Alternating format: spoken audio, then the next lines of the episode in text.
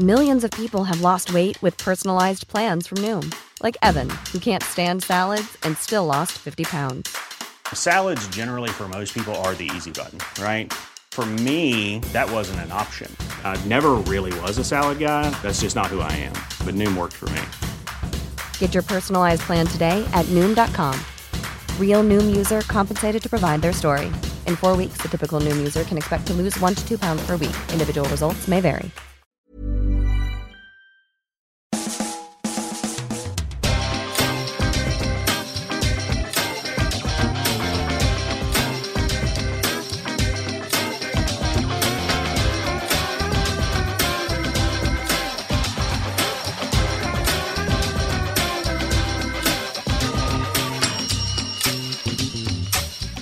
Hello and welcome to a brand new Arseblog Arsecast right here on arseblog.com. How are you? Hope you're well.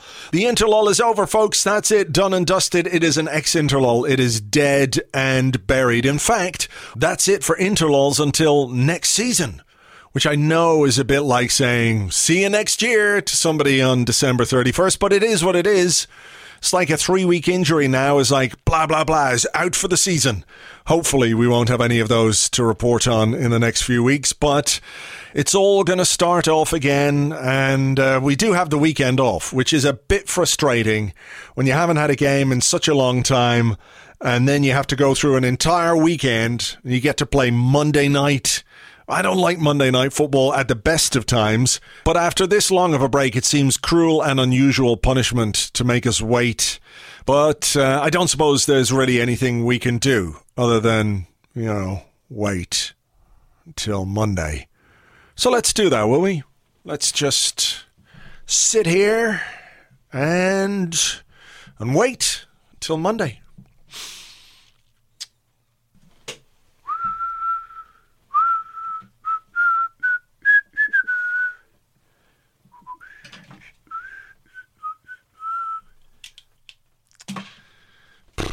Kind of bored of waiting now. So maybe we'll talk about stuff. Okay, let's talk about stuff.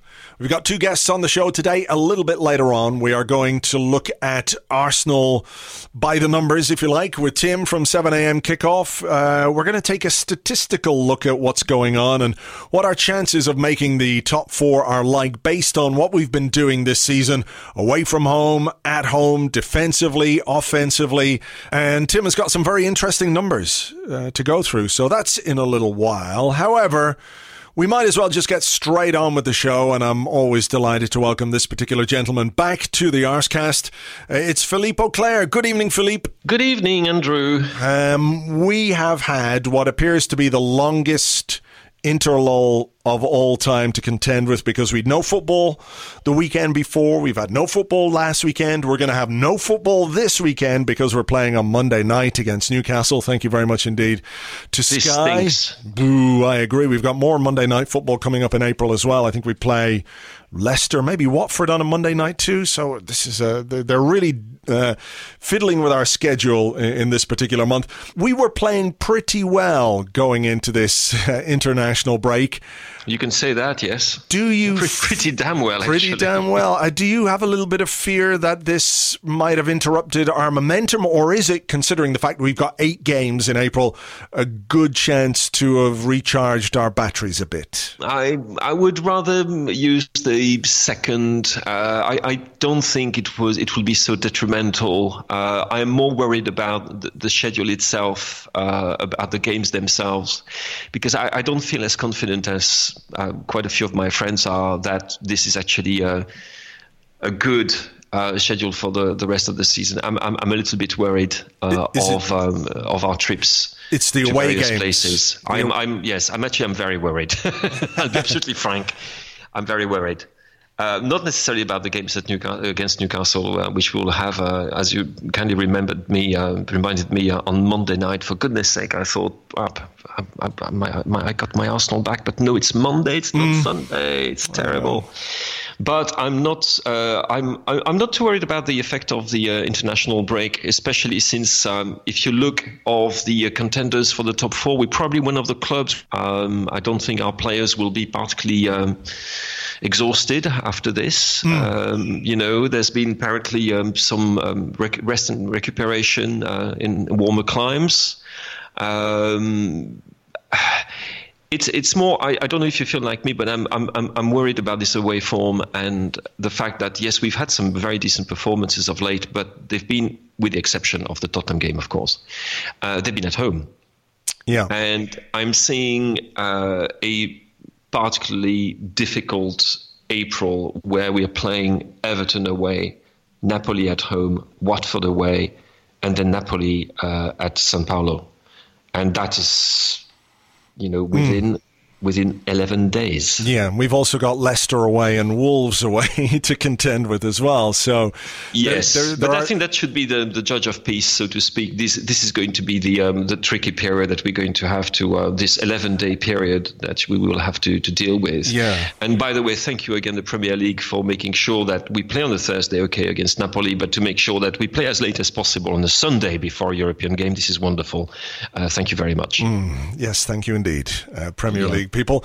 The the crucial period as you talk about those 11 days i mean i feel like over the course of this season i've sort of said this is a decisive moment for unai emery.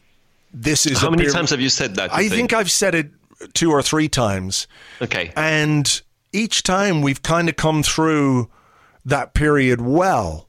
You know I, I think most recently of the the two games against Tottenham and Manchester United, where I feel like if if things hadn't gone as well as they had, the mood around the club would be very, very different right now. Not simply because it's it's difficult to see how we would finish in the top four, but because the the improvements that we wanted to see uh, from this team just just weren't there, particularly in those in those big games. And I do have a little bit more confidence in in this the team's ability to cope with this run of games than I did, let's say, five weeks ago, uh, before the Tottenham game. Before I think the Tottenham game was encouraging, even if the result and the circumstances of the result were were disappointing. I feel like they can take some encouragement and they can take some some heart from that. And what I what I also think was encouraging to me, anyway,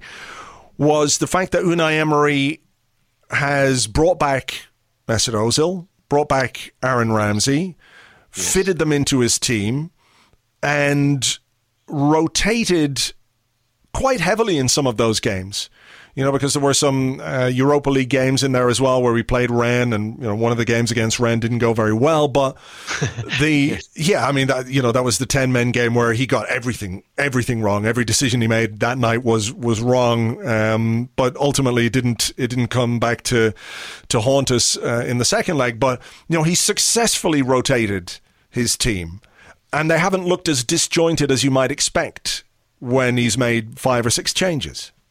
No, they, they, they haven't. Um, I don't know if you would agree with me that one of the um, key performers during that period has been one Laurent Koscielny.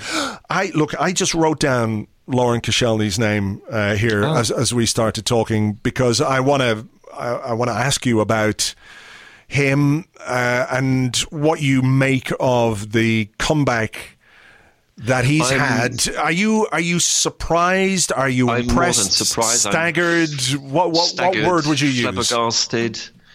Uh, not flabbergasted, but um, uh, it's, it's it's far more than surprise. I don't think there are many examples of a player recovering at that age from as serious an injury as it was, which honestly for many players would be a career-ending injury, and being able to play um, at this kind of level and also, I mean, the, because what one of the problems when you come back from an injury like this is that it's not so much the physical problem. You can imagine that the Achilles has healed and so forth. That he's, you know, he's had all the medical care.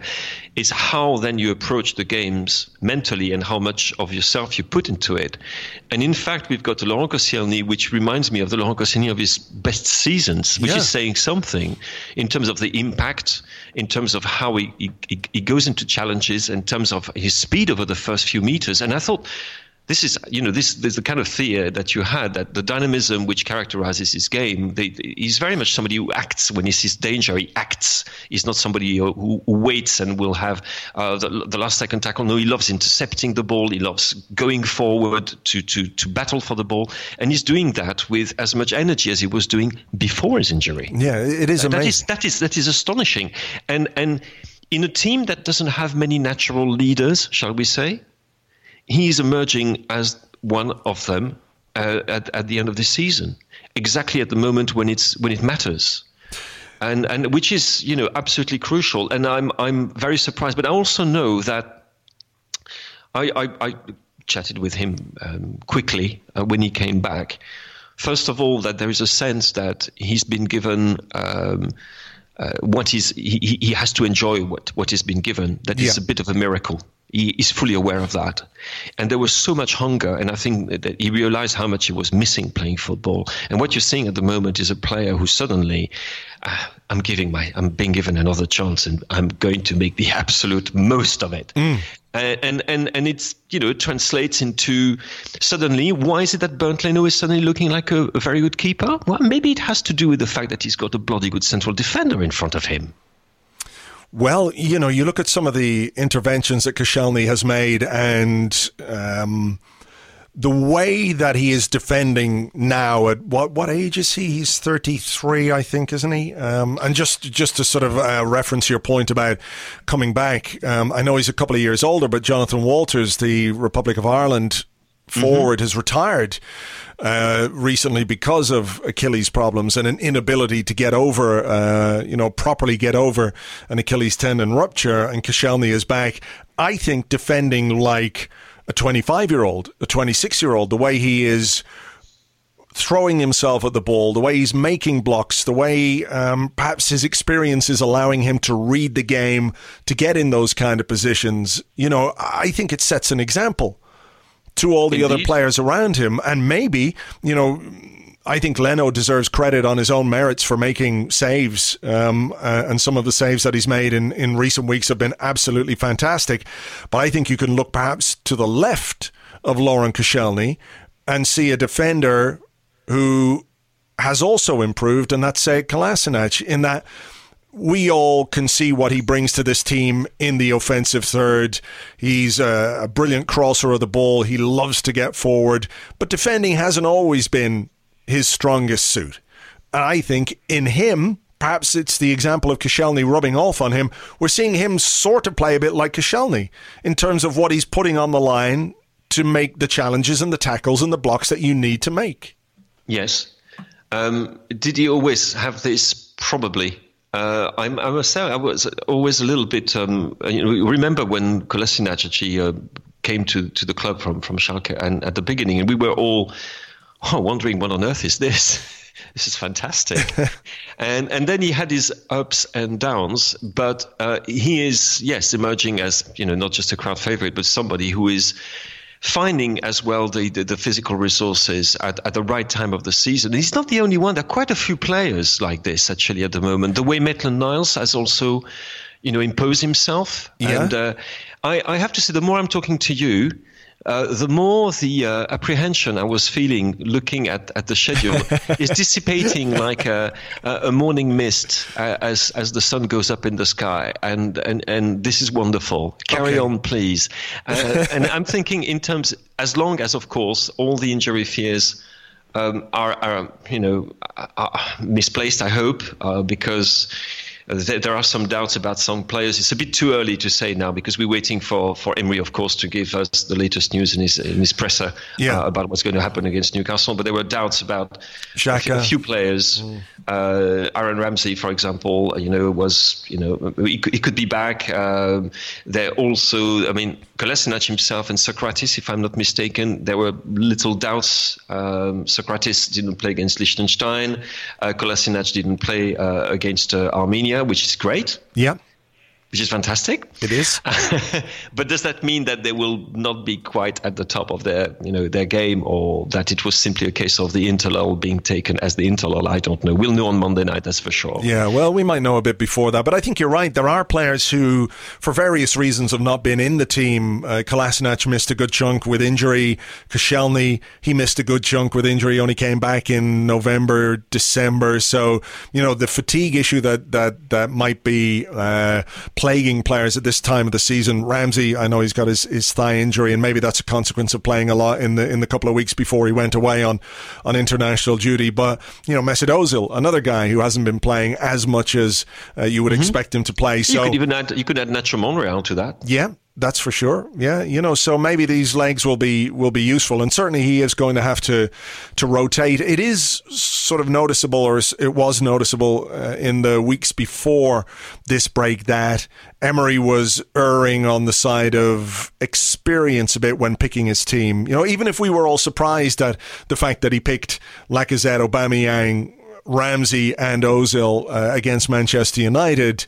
Um, there's a logic to it in that you know there are most experienced players probably our best players coming into the business end of the season um, he may have to um, go with the youth a little bit. I know Torreira is uh, suspended domestically until the Watford yeah. game, but if we do have some problems with Ramsey and and and Xhaka, for example, there'd be a big onus on on Matteo Guendouzi to come back into the team. He didn't have a particularly good night away at Rennes. Um, I'm not sure if it's a case that he was perhaps believing the hype a little. Uh, he wasn't the same player. A, a, case as well coming from Lorient, uh, perhaps, you know, Lorient Rennes, there's a local rivalry that perhaps he was a little bit too hyped up for that game. It might be that his mm. head, but, you know, he's still a very young player. It might be he was not in the best mental conditions for, for a game of that uh, of that kind. Perhaps. That's well, possible. It is. I. I just wanted to ask you about what's the what's the perception of what he's done this season, given in France, you know, given that yeah. he came from Lorient, from League Two, um, and has made a really significant move to Arsenal and probably played more than he or anyone else expected. Um, what is this thing, by the way, about the players we we pick from League Two? Uh, or, or, who have just been play, who have played in League Two and made themselves uh, a name in League Two. Yeah, no, Koscielny is another one. Giroud. Absolutely. Was another one? Giroud was another one, even um, though you know he succeeded with Montpellier before coming to Arsenal, but yeah. he still was very much somebody who had just he was a, a fresher uh, from from Ligue 2, yeah. as it were. You know, so obviously we're doing some things right. No, I think many people are, are, are seduced uh, almost by what they've seen from Matteo Guendouzi. He's, he's been very highly thought of, even when he was at Lorient. It was not as if he was a complete unknown, not at all. People knew about him, but they are quite. Uh, they're very surprised, to say the least, by first of all how much he's played. Nobody was expecting him to have that much playing time at Arsenal in his first season. Nobody. Mm. Um, I, I, he's still quite far, I think, from claiming a place in Didier Deschamps' team. Um, I don't think you would expect him to challenge for uh, N'Golo Kante's or or Blaise Matuidi's place in the starting eleven of France. No, but people have been um, very positively surprised about him and, and are saying very good things indeed uh, about his, his progression. And he's people were expecting him to do something of his career, but he's in advance basically. Okay. Uh, and yes, he's, he's, only, he's only 20 years old. It's, it's quite ridiculous. So um, he's one of the people that uh, the French have been looking at. On one hand, to say, look at Arsenal, they have to play a guy who comes from Ligue 2, on one hand. Mm. Because they haven't got the means to compete with the others with the bigger names. And on the other, saying, oh, hold on a minute, they're not doing too badly, are they? and they're not doing too badly with somebody like Matteo Guendouzi. What's going on? So people might have start thinking in France as well about Unai Emery as well, who left with this image, certainly with the PSG uh, uh, supporters of being a kind of loser. You know, mm. you wouldn't believe the things that you hear about Unai Emery in France. You wouldn't believe them, honestly. It's it's it's it's unforgivable almost. And, uh, well, we did you know, speak to the uh, to the author of his um, uh, his book. Uh, Romain, Romain Molina. Yes, exactly. And he was on and saying that because Emery was maybe a little bit distant with sections of the press, they didn't really take to him particularly well.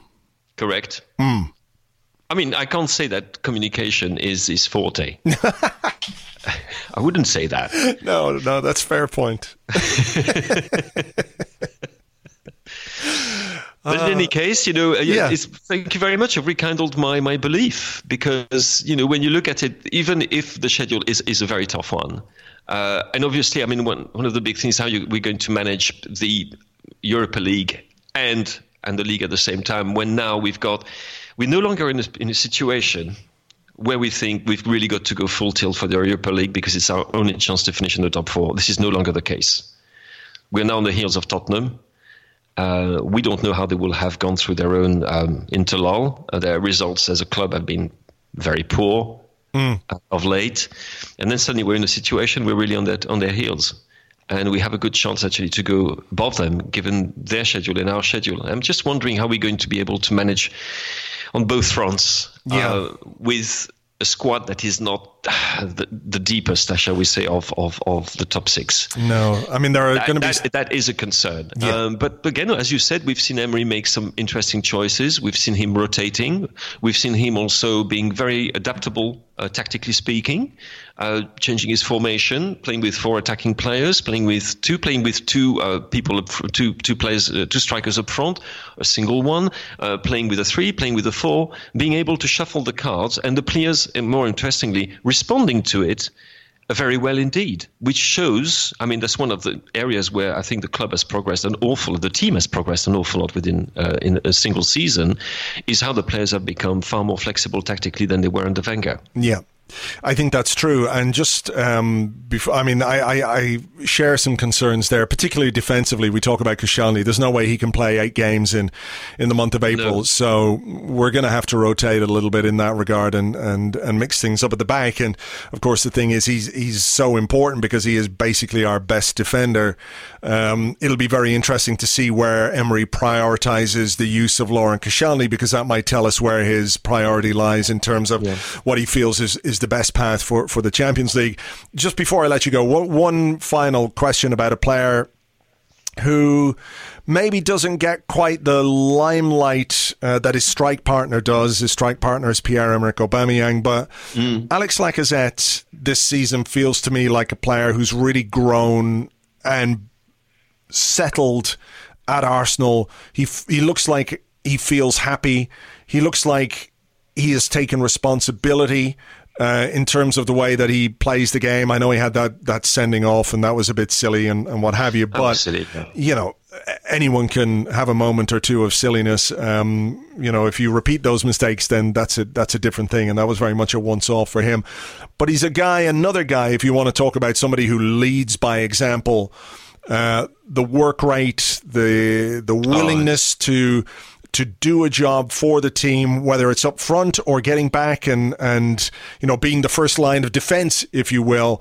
I, I think he's had a, a really excellent season, Lacazette. I know strikers are often judged solely by the amount of goals that they score, but I think his contribution this season goes beyond that. Uh, it does. I mean, his goal scoring record is uh, is still pretty damn good. I mean, mm. it's full 14 goals in 38 games, and more importantly, if you look at the amount of playing time he's had, rather than to think of the, the games that perhaps he might have been um, a sub, as he was, for example, at the beginning of the campaign in the Europa League, uh, as he was as well in some games uh, uh in, in, the Premier League before becoming now a, a, regular starter. I mean, actually starting almost uh, every single game. In fact, he, he started every single game in the Premier League for well for quite a for quite a while, for several months now, uh, since the game against Liverpool. Mm. In fact, in December. So that tells you something about it. And he was, um, yes, his attitude is is remarkable. And I must say that in a way, there also he surprised me because I was not expecting this necessarily from him, having you know followed him when he was at Lyon where you know you knew his qualities. I mean, one of his main qualities, even though he's not the quickest, he's not the quickest. Mm it, movement is one of his great qualities. And the thing is that he needs people who are on the same wavelength, who are quick in their brain to uh, see his movement and are able to give him the ball in the situations where he can create danger in, in, in the box. And this was not always the case, by the way, uh, with Arsenal. And I'm wondering if also it's a question. People talk about how a player adapts to a league and so forth. There is also the question how teammates adapt to a new player Yeah. and realize that he's a different kind of striker. That is a kind of striker which he will do those short runs and so forth, and then is also a wonderful first line of defense. I, at the moment, um, I would say if you were to choose uh, between Lacazette and Aubameyang as a single striker in a game, who would you go for? Uh, it would depend on the opposition, I have to say. It would depend on the opposition precisely, and even to ask to to do uh, to respond like that shows how far we've gone from the moment when remember Aubameyang was signed from Borussia Dortmund, and everybody thought this is the end of Lacazette as an Arsenal striker.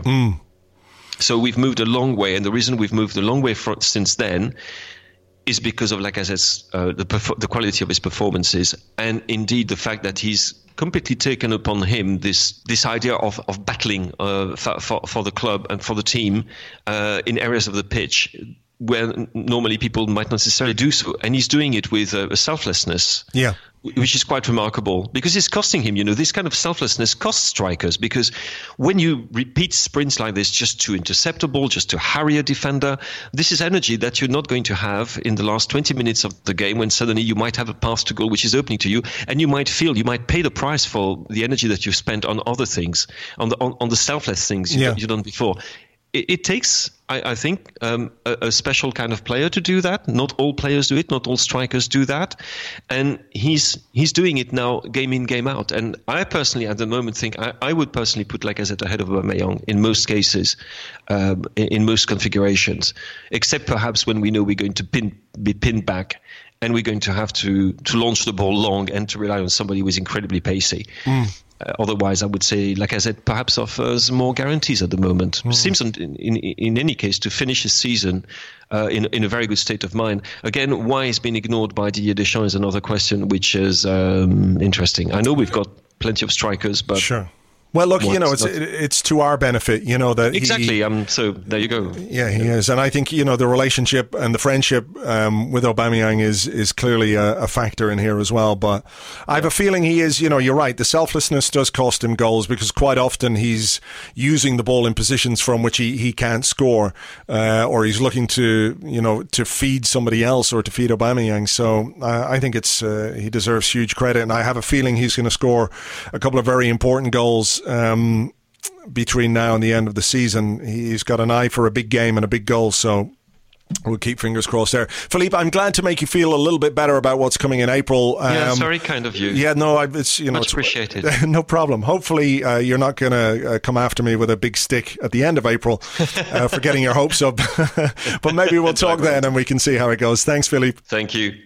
You can follow Philippe on Twitter at Philippe Auclair, at Philippe Auclair. And if you want to hear a bit more of him and you're not an Arseblog member on Patreon, sign up because episode two of a series of podcasts we call The Players is going to be available very soon for Patreon members.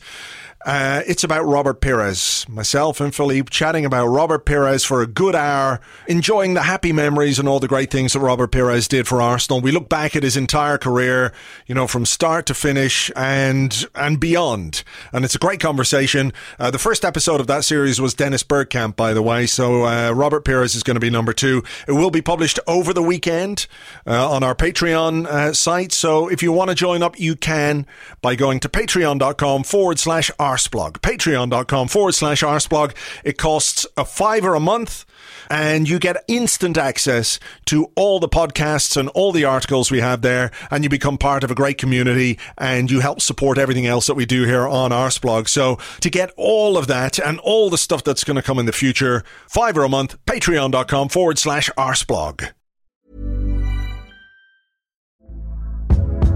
Hey there, it's Michelle Norris. I'm host of a podcast called Your Mama's Kitchen. When I travel, I'm usually looking for a way to find a taste of home when I'm not at home. And one of the things I love to do when I am at home is entertain. And Airbnb allows me to do that. When I was in California recently, I rented a house that had a great kitchen. And when we were sitting around the table, we we're all thinking, we're in someone else's house. Someone could be in all of our homes as well.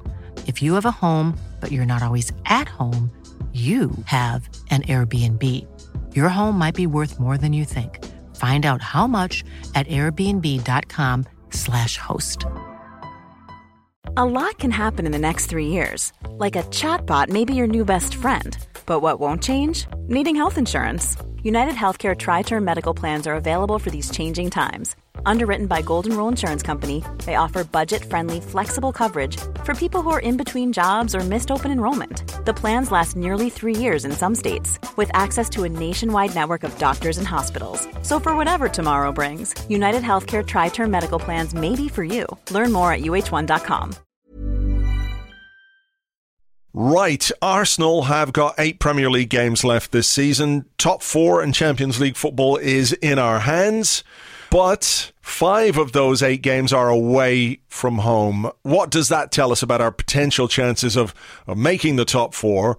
Well, who better to ask than Tim from 7am kickoff? Tim, welcome to the show. Hello, thank you for having me. Now, because I've asked you, of course, because we know that statistics tell you everything about football, and you can make absolute uh, ironclad predictions about what's going to happen based on numbers alone. I think it's fair that we just make that point before we get into this. But looking at the fixtures that we've got left, and the fact that we are away from home more than we're at home. What are your thoughts uh, based on what you've seen from Arsenal so far this season, and what do the numbers tell us about about what these games might bring? One of the things that I like to do is take a look at the teams that we've already played and compare them to the teams that we played last season, so Mm. that we're getting a really closer like for like comparison, or at least it, it seems like that in my mind. Um, there are a few little things that we have to to move around. Like for example, uh, Wolves were not in the league last season, so we compared them. I used I, I compared them to West Brom.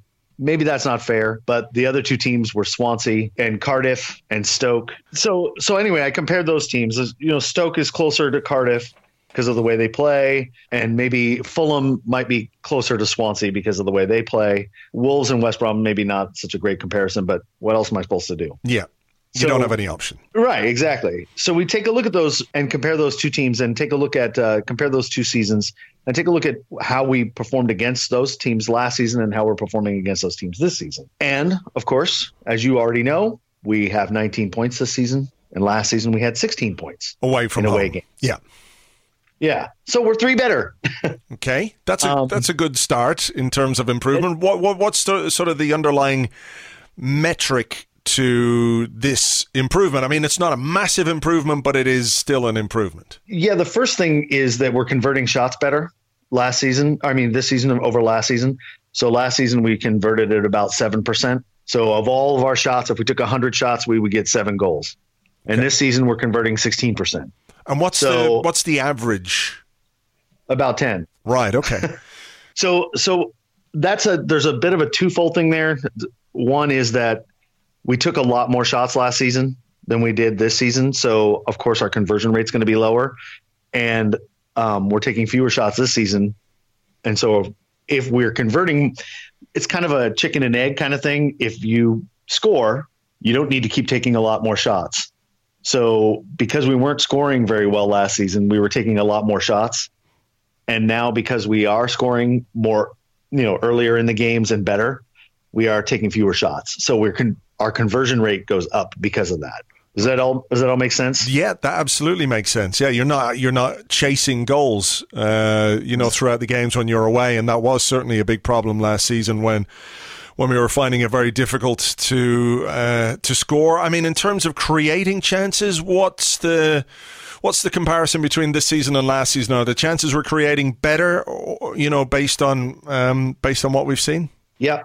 Yep. Exactly. And so, um, because we were chasing games a lot, we were taking a lot of what I would call, you know, pot shots from outside the box. So we took 117 shots from outside the box in away games. Again, we're just talking about away games and only scored one goal last season. So that was, that was just an indi- indicator. And that also, of course, shows why we were only scoring 7% of our overall shots. Mm. Um, and, and this season, conversely, and we talked about this earlier in the year about how it looked like Emery was letting his players shoot from outside, whereas Wenger kind of had a little bit of a maybe a prohibition against that. Yeah, yeah. um, even though they took them, they took the shots anyway. But uh, but but this season, because of a little bit more, I don't know whether it's encouragement or not, but we are scoring more goals from outside the 18 yard box, and they have six goals from outside the 18 yard box in away games this season. Wow.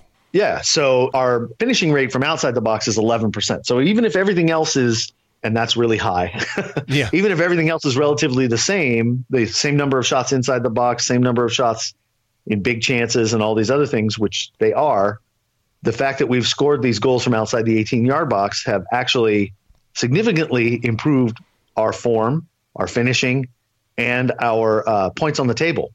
So you can think about the matches that we played last year where we lost and this year where we actually won and we won because of those goals outside the 18 yard box. Right. So there has been definitely an improvement from an attacking point of view in terms of the, the number of chances, the quality of the chances, our conversion rate. And people, you know, have talked throughout this season about, you know, how eventually you revert to the mean when it comes to uh, outperforming your XG. And, and that was certainly the case, yep. uh, in particular with Pierre-Emerick Aubameyang, who we're going to talk about in a couple of moments' time. But, you know, there's two parts, obviously, well, more than two parts, but another significant factor in this is what we're doing defensively on the road. So what's going on there compared to what happened last year? Well, first of all, we only have lo- we've only lost five times, so that's a, that's a that's a huge that's a huge deal. That that last year we had nine losses in away games. Mm. Um, uh, but the problem, from my perspective, so as this, if I were looking at this from outside and not as an Arsenal supporter, I would get a little bit antsy that we allow so many shots. Just in just generally, you know, there's lots of different ways to control teams and lots of different ways to stop teams from from taking shots, and we're not seeming to be able to do that. One of them is, of course, possession, and our possession, you know, in away games is not nearly as good as it could be. So we actually tend to sit back a little bit and allow teams to come onto us once we take the lead rather than sort of controlling the game from midfield and from you know from a possession standpoint. So we're al- allowing a lot of shots, and that makes a stats guy like me very nervous, mm-hmm. or even worried. yeah. Um, but the key thing is is that we are not allowing more big chances. So the big chances are those shots where the uh, players are one on one with the goalkeeper um, or even wide open goal or one on one with a defender or in a really great position where you think he's going to score. Yeah. We are not allowing all, uh, more of those chances this year than last year. So even if we're allowing more shots, the big chances stay the same. And the reason why those are so important is because they're almost like a 50 50 chance. If you think about every time you've seen a player go one on one with a goalkeeper, I bet you if you play it back in your mind, you'll remember that they're they're probably about 50-50 chance. They're a little bit less than that actually. But um, but I like to think of it that like a like a coin flip. And so we're if we're allowing the same number of those and we're allowing the opposition to have a few more shots from outside the box, like I've already said, those have converted at like a really low rate, two percent, three percent. Then that's fine, and that's what's happening. So basically, the opposition are are converting it at the exact same rate. And so, in terms of expected goals, which is just a metric of how we measure shot quality, they may be taking more shots, but the expected goals are exactly the same of about 1.5 per game per season against. So in other words, yeah.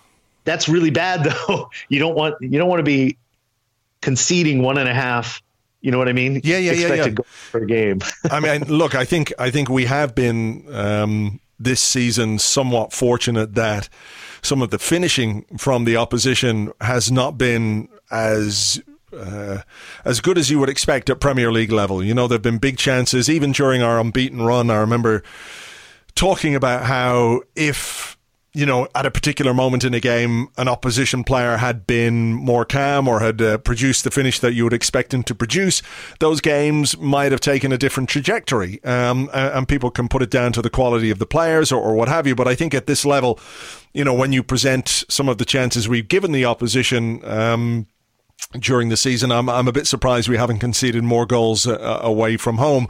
I, I'm interested as well to know if what our goalkeeper is doing is making a difference. Uh, because Bernd Leno has come in, he's taken over from Petr and generally, I think people have been increasingly impressed by the way that he's playing. So, is he contributing to the fact that our away record is better in terms of saves he's made? No. Right. Okay. Uh, Explain that to me. Then. Well, yeah, yeah. So, um, Leno actually overall, if you look at his whole record this season, is significantly better than Petr Cech was last season. And I don't think anybody would question that. He's saved 54% of the big chances that he's faced. Um, whereas Leno, I mean, whereas Cech saved 34% last season. And he's over 50% in um, these really danger area shots that that he's faced. So he is significantly better than Petr Cech. And as I went back through Cech's entire um, career, you can see the sort of slow decline and uh, from uh, 2015 2016 where he was really at his prime and unfortunate we didn't win the league that year mm. then the next year it, it declined slightly and then 2017 2018 was his lowest ever um, in terms of his goalkeeping stats and he was only saving 34% of the big chances he was facing so that was that seems really bad, but it's actually kind of makes him an average goalkeeper. okay. Uh, so he went from really great to just average. So it was important to bring in a new goalkeeper, and Bernd Leno overall for the whole season has been fantastic. I mean, his overall numbers are great. But what's really odd is that his that's completely being um, uplifted by his home numbers. So at home, and I'm just going to pull up the raw numbers here let's just talk about big chances. At home, this season, Bernd Leno has saved 19 big chances and only allowed four to be scored. So he's 19 out of 25 saves, 83%. Right. He's eight, yeah, he saved 83% of the big chances he's faced. That's astronomical. That's unbelievably high. Right. That's at home. That's at home. And then in away games, it's the exact opposite. He saved three of 18. so he's only saved 17% of those big chances that he's faced in away games.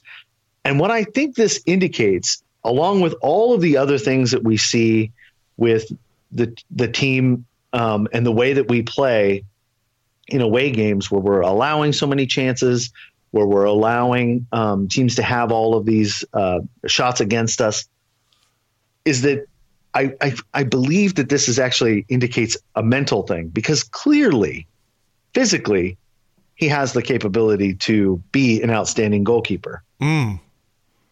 It's but weird, isn't it? Because yeah, I wouldn't have, I wouldn't have like looked at him away from home and thought there'd be that much of a uh, a disparity between the saves at home and the saves away from home. I can remember one or two where I thought, oh, maybe he should have done a little bit better with that, but not to that extent.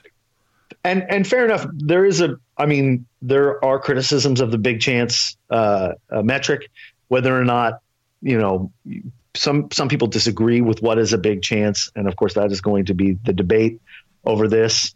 Um, but it's it's a in general all of his saves in in in a um, in in away games are way lower. So again, if I take a look at just shots in a specific area in that danger area, he's only saving 34% of those in away games. And in home games, he is saving 82%. Wow. so so it's they mimic each other and that's taking out this whole idea of that's just shots in an area. That's taking out the idea of whether they are a quote unquote big chance or not. And that's why I like that metric even though it's kind of looked at a little bit less whatever as as big chances. Big chances tend to be sure. the, the, one of the bigger metrics, metrics. And so my my idea of just looking at shots in that area around the 18 yard box, not around the 18 yard box, but around the the penalty the penalty spot and in, so up to the six yard box, up to the goal. He's saving 82% of those at home and just 35% away. So again, it it feels to me like we're not allowing better or you know, or worse, however you want to look at it, chances. Mm. But for whatever reason, there's a sort of a. It feels like there's some kind of mental block. There. Yeah, like and, uh, phys- physically he's able to do it, but sure. who knows what's going on? Uh, yeah, but I mean, I suppose when you do have a uh, what you might consider a big chance, or when a player is one on one with the goalkeeper, maybe the perception of of it when a goal goes in, you don't naturally tend to think that the goalkeeper is at fault. If he's left one on one or if he's left, you know, trying to deal with a striker at the back post who's free and can, you know, it's not really uh, an indication of, of the quality of the goalkeeper in a way, you know? Even though you can point to the, the difference in the stats at home to say, okay, at home he can make those saves. You know, I do wonder if there's, um, if there's something else we can figure out as to what the problem might be there, whether it's defensively or whether I don't know. It's a weird one. Typically, it's, typically, what I look at for defensively is you know how many big chances are we conceding? Yeah, and um, and that to me, so the gold standard for me was the 2015-2016 season. Uh, when when Arsene Wenger played with Coquelin and um, and Cazorla in midfield, and the total season we only conceded 25 big chances. So the opposition only had 25 of those one on ones. That's how you lock down the defense. Like from midfield, yeah, you just lock down the defense. At home this season, we've already conceded 33 big chances to the opposition. In a way, we've conceded 23 big chances. And now those are so 1.6 per game is what we're conceding, 1.64 per game. And actually, we concede more at home two per game, two big chances per game at home. I, I, wonder if that's because we're a team that likes to play on the. Like at home, you're going to push forward a bit more, and we're not great at exactly. defending the counter attacks. Uh, it's certainly been an area of vulnerability, uh, and I do think defensively, it's one of those things that um, it is something for Unai Emery to sort out. But just very, very quickly before we move on to Aubameyang, when we look at those underlying statistics going into these final eight games of the season, and we've got to play uh, Everton, which is going to be a tough game. Watford, we lost yeah. there last season. Wolves, of course, we didn't play. Leicester, uh, we lost there last season. In some mitigation, we were down to 10 men very early on. If I remember, it was. Um, Mavropanos yep. who got who got sent off, and Burnley away. I can't remember what we did in that particular game, but it was probably something which really annoyed we Burnley.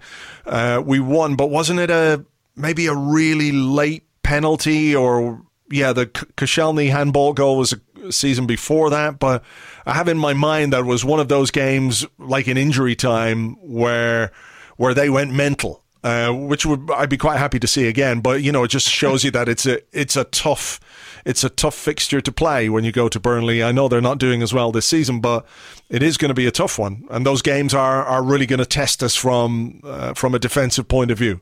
Absolutely. So last season, we, as you pointed out, we took seven points from those five games so from Everton, Watford, Wolves, Leicester, and Burnley. Uh, well, and I'm saying West Brom is is Wolves. Okay. Yeah. Um, so, but actually, if we do that exact same thing again, the same seven points um, however we want to slice it up, one win and and and four draws, whatever. I, it doesn't matter as long as we get those same seven points. I think we can actually still finish top four because I know, right? It's going to be close no matter what. I unless we really start turning on the Jets and blowing blowing people away in away games. Mm. I don't see us. I see this is going to be a very close race, but 76 points or 75 points. So if I'm looking at some of the other websites that predict these sort of things, uh, 538 um, is a website that does these kinds of predictions, and they're thinking around 75 points should take th- third to fourth place.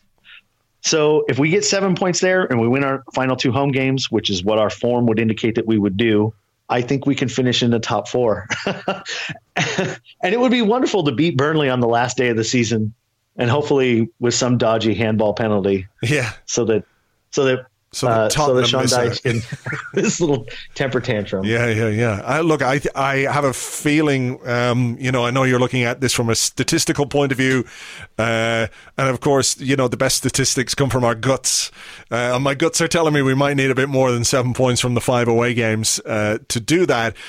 But one man who might well be uh, key to how we perform in these uh, uh games is Pierre-Emerick Aubameyang, our leading scorer. I think he scored 22 goals this season. He's a, a really good goal scorer, but he's also a really good goal chance misser. I don't know if we have any statistics for that, but you know, as as much as the goals stick out in your mind, some of the chances he's missed this season really stick in your mind. And you, you go back to our last game against Rennes, which of course feels like it happened months ago at this point, and he'd scored twice and had two incredible chances to to get a hat trick and to absolutely seal the game, and and missed them.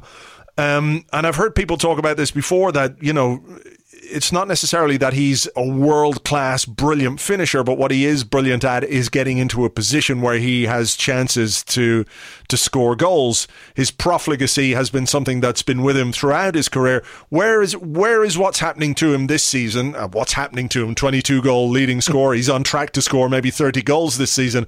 So you know it's it's a confusing thing to talk about. But in terms of how that has been with him throughout his career, what what's this season looking like? So that's a great question.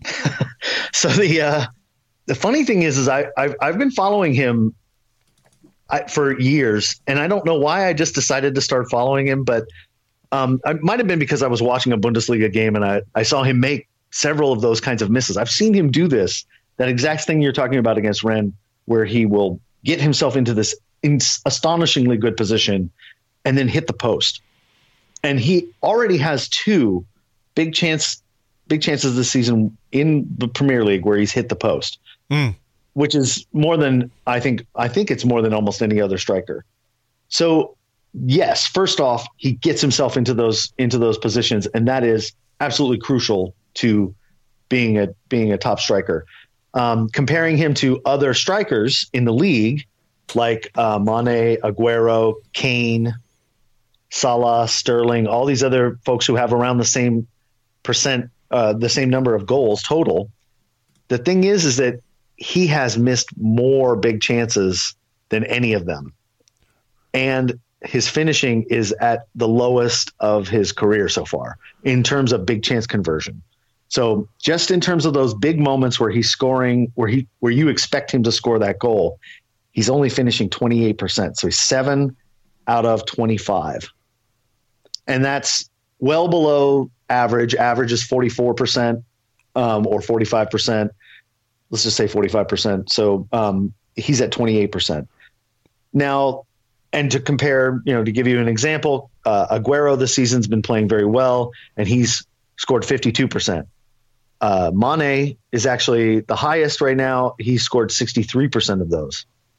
But what's weird, and, and if you go back over um, Aubameyang's career, it's kind of almost been a steady decline. So where he was really fantastic at finishing these chances before 48% in 2014 15, 52% in 2015 16, 48% in 2016 17, 38% last season, 28% this season. So it mm. could be indicative of, I mean, he is getting older. It could be indicative of him starting to to fade a little bit. But what's fantastic is that he is leading all of those strikers I spoke about before in quote unquote small chances scored. So that was my dog, by the way. That's okay. We love dogs on this. we love dogs on this podcast. Once they're not too close to the microphone, they scare the shit out of me. That's okay. um, in terms of small chances scored, all of those other strikers I listed Mane, Aguero, Kane, Salah, and Sterling all have either four or five small chances mm. scored. So that's a funny way of of putting non penalties. Okay, so let's take the penalties out, and then let's just look at those chances that are like right up against the goal mouth. Mm-hmm. All right, so so they're all scoring at a regular rate. Aubameyang has seven of those, so he scored seven out of thirty nine shot, uh, seven out of uh, forty six shots, and so his small chance conversion is fifteen percent. so when we say you know like and that's unusual for him. Normally, in these other seasons I talked about, for example, in the 2016 2017 season, he scored 50, 48% of his big chances, 23 out of 48. And he didn't score hardly any little chances, like one or two yeah. in the whole season. And as you know, we've talked about this before, he doesn't score goals from outside the box normally. But he has scored well, a few season, this season, hasn't he? He has, exactly. And that's what's so that's kind of what's going on here with him is he is scoring from different positions and he is way better at scoring those smaller chances than he is at scoring the big chances this season. Which if you want to be sanguine about it, I don't really care how he gets 30 goals. I don't care if he elbows them in. Yeah, yeah, yeah. you know, if, if they count as goals, then that's that's fine by me. Uh, but it isn't. It does. What I'm trying to say here is that it does um, sort of give some evidence to the people's feelings like, well, why? Why is he missing these big chances? And yet, why has he still got 17 goals? You know what I mean? Yeah, I mean, so that is that is certainly uh, a consideration. And maybe, you know, uh, we're talking about a potential decline when you, you know, you hammer out the percentage of big chances finish there 48%, 38%, now at 28%. That's a 10, uh, you know, 10% each year. Well, you know, um, 10% off the, the 100% rather than uh, the, the actual decline being 10% itself. I can't work those maths out. But, you know, there is still uh, eight games left in the Premier League this season for him to to come back somewhere closer to the mean, if you like. So if he does Absolutely. start converting those big chances, then there is a greater chance of Arsenal finishing in the top four. Absolutely. Yeah, that's what we need we need him to finish those chances. Uh, he obviously is fantastic at getting himself into those positions. And, um, you know, and again, as we've said all along, these things can, these things will, uh, these things can even out pretty quickly because we are talking about small numbers.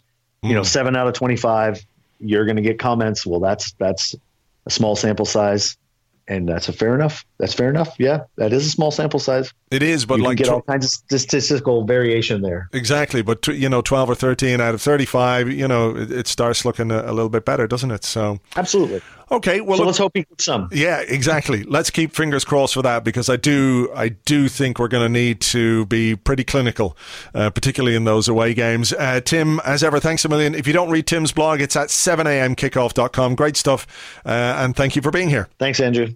Thank you very much indeed to Tim. He's on Twitter at 7am kickoff, at 7am kickoff. And as I said, the blog itself is 7am kickoff.com. Really interesting numbers about Pierre Emerick Aubameyang there. I, I, have a feeling, I know I said this to Philippe as well about Lacazette and him scoring some goals, but I've got a feeling about our two strikers in this run in. I think it's a good feeling. I don't want to say too much, but I feel like a lot of our hopes in achieving what we want to achieve rest on them. We we focus a lot on our defense and and that's understandable. The amount of chances we concede, the amount of goals we've conceded this season has not really been good enough and that's certainly an area for improvement. But I absolutely feel that if we are going to get over the line into fourth place or or third place or into the Champions League even via the Europa League, these two guys are basically what it hinges on because I don't necessarily see a massive improvement in our defence between now and the end of the season. I think there's a lot of work to do in the summer and next season to make us defensively better. But if we can score the goals, then we can really cause uh, all the opposition we're going to face between now and the end of the season some real trouble. So uh, let's keep uh, let's keep fingers crossed. Uh, if you want another podcast to listen to, there is a, a podcast. Myself and Tim Stillman did it uh, about the Arsenal women. Tim talks to the Guardian's football correspondent Suzy Wrack a lot of really interesting stuff about the Arsenal women, and they are, well, not on the verge of winning the title, but it's in their own hands. If they can get the right results, they're going to be champions. And that's something that we should be proud of because Arsenal, as a football club, goes beyond the first team. It goes beyond the men. You know, uh, I wrote about this a little bit in the week on the blog uh, after the, the great piece that Amy wrote in The Guardian about how they're integrating the training for some of the young girls who are, are part of the are part of the club. They're training with the boys to make their development better. And Per Mertesacker spoke very well, I think he said. You know, it started off by thinking of our club and what we stand for. How can we integrate everyone a bit better? And I love the way that Per Mertesacker thinks, and I love the way that he talks and, and the way that he perceives Arsenal as a club and what it should be and what it should stand for. Uh, and I've kind of lost my train of thought here, so I think I might just I might just leave it there. Oh yeah, listen to the Arsenal Women's podcast. It's on the Arsecast feed. Download, listen. If you don't like it, you don't have to listen to another one, but give it a try. You never know. And uh, you know, let's be proud of the fact that our women, women's team are are so good and so successful, and fingers crossed they can go all the way to the title this season. James and I will be here on Tuesday. Um, there's no point doing an Arsecast extra on Monday, seeing as we're playing on Monday night. Fingers crossed uh, for the game. Hopefully we're talking about a good win, a good return to action, batteries recharged, Arsenal doing the business and uh, keeping up that fight for the top four. So join us on Tuesday. In the meantime, have yourselves a great weekend. Until then, cheers. Bye bye.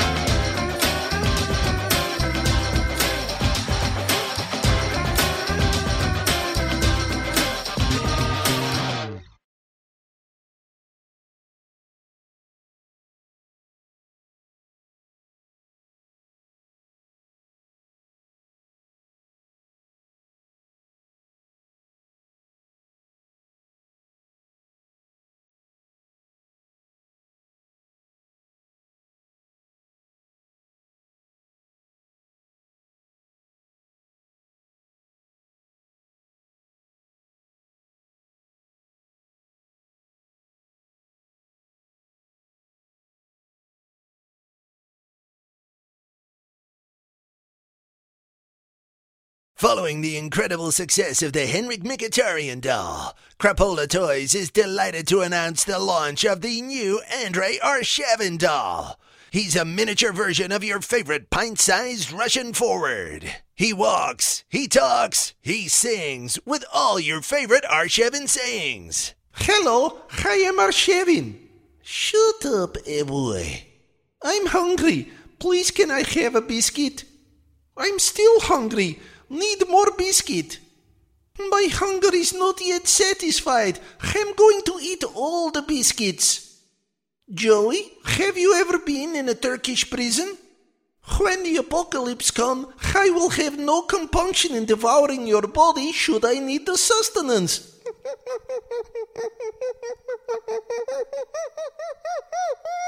And just like Mkhitaryan, he can sing like creepy death children. La la la la la Arshavin la. La la la Para Arshavin he's Russian beauty queen. Eat all the biscuits and then he go Order yours today for just $19.99 plus $279.99 shipping. But be quick, stocks are limited and demand is high. Just like the makers of this toy. What the fuck are they thinking? Mom deserves the best, and there's no better place to shop for Mother's Day than Whole Foods Market. They're your destination for unbeatable savings, from premium gifts to show-stopping flowers and irresistible desserts. Start by saving 33% with Prime on all body care and candles. Then get a 15-stem bunch of tulips for just $9.99 each with Prime. Round out Mom's menu with festive rosé, irresistible berry chantilly cake, and more special treats. Come celebrate Mother's Day at Whole Foods Market.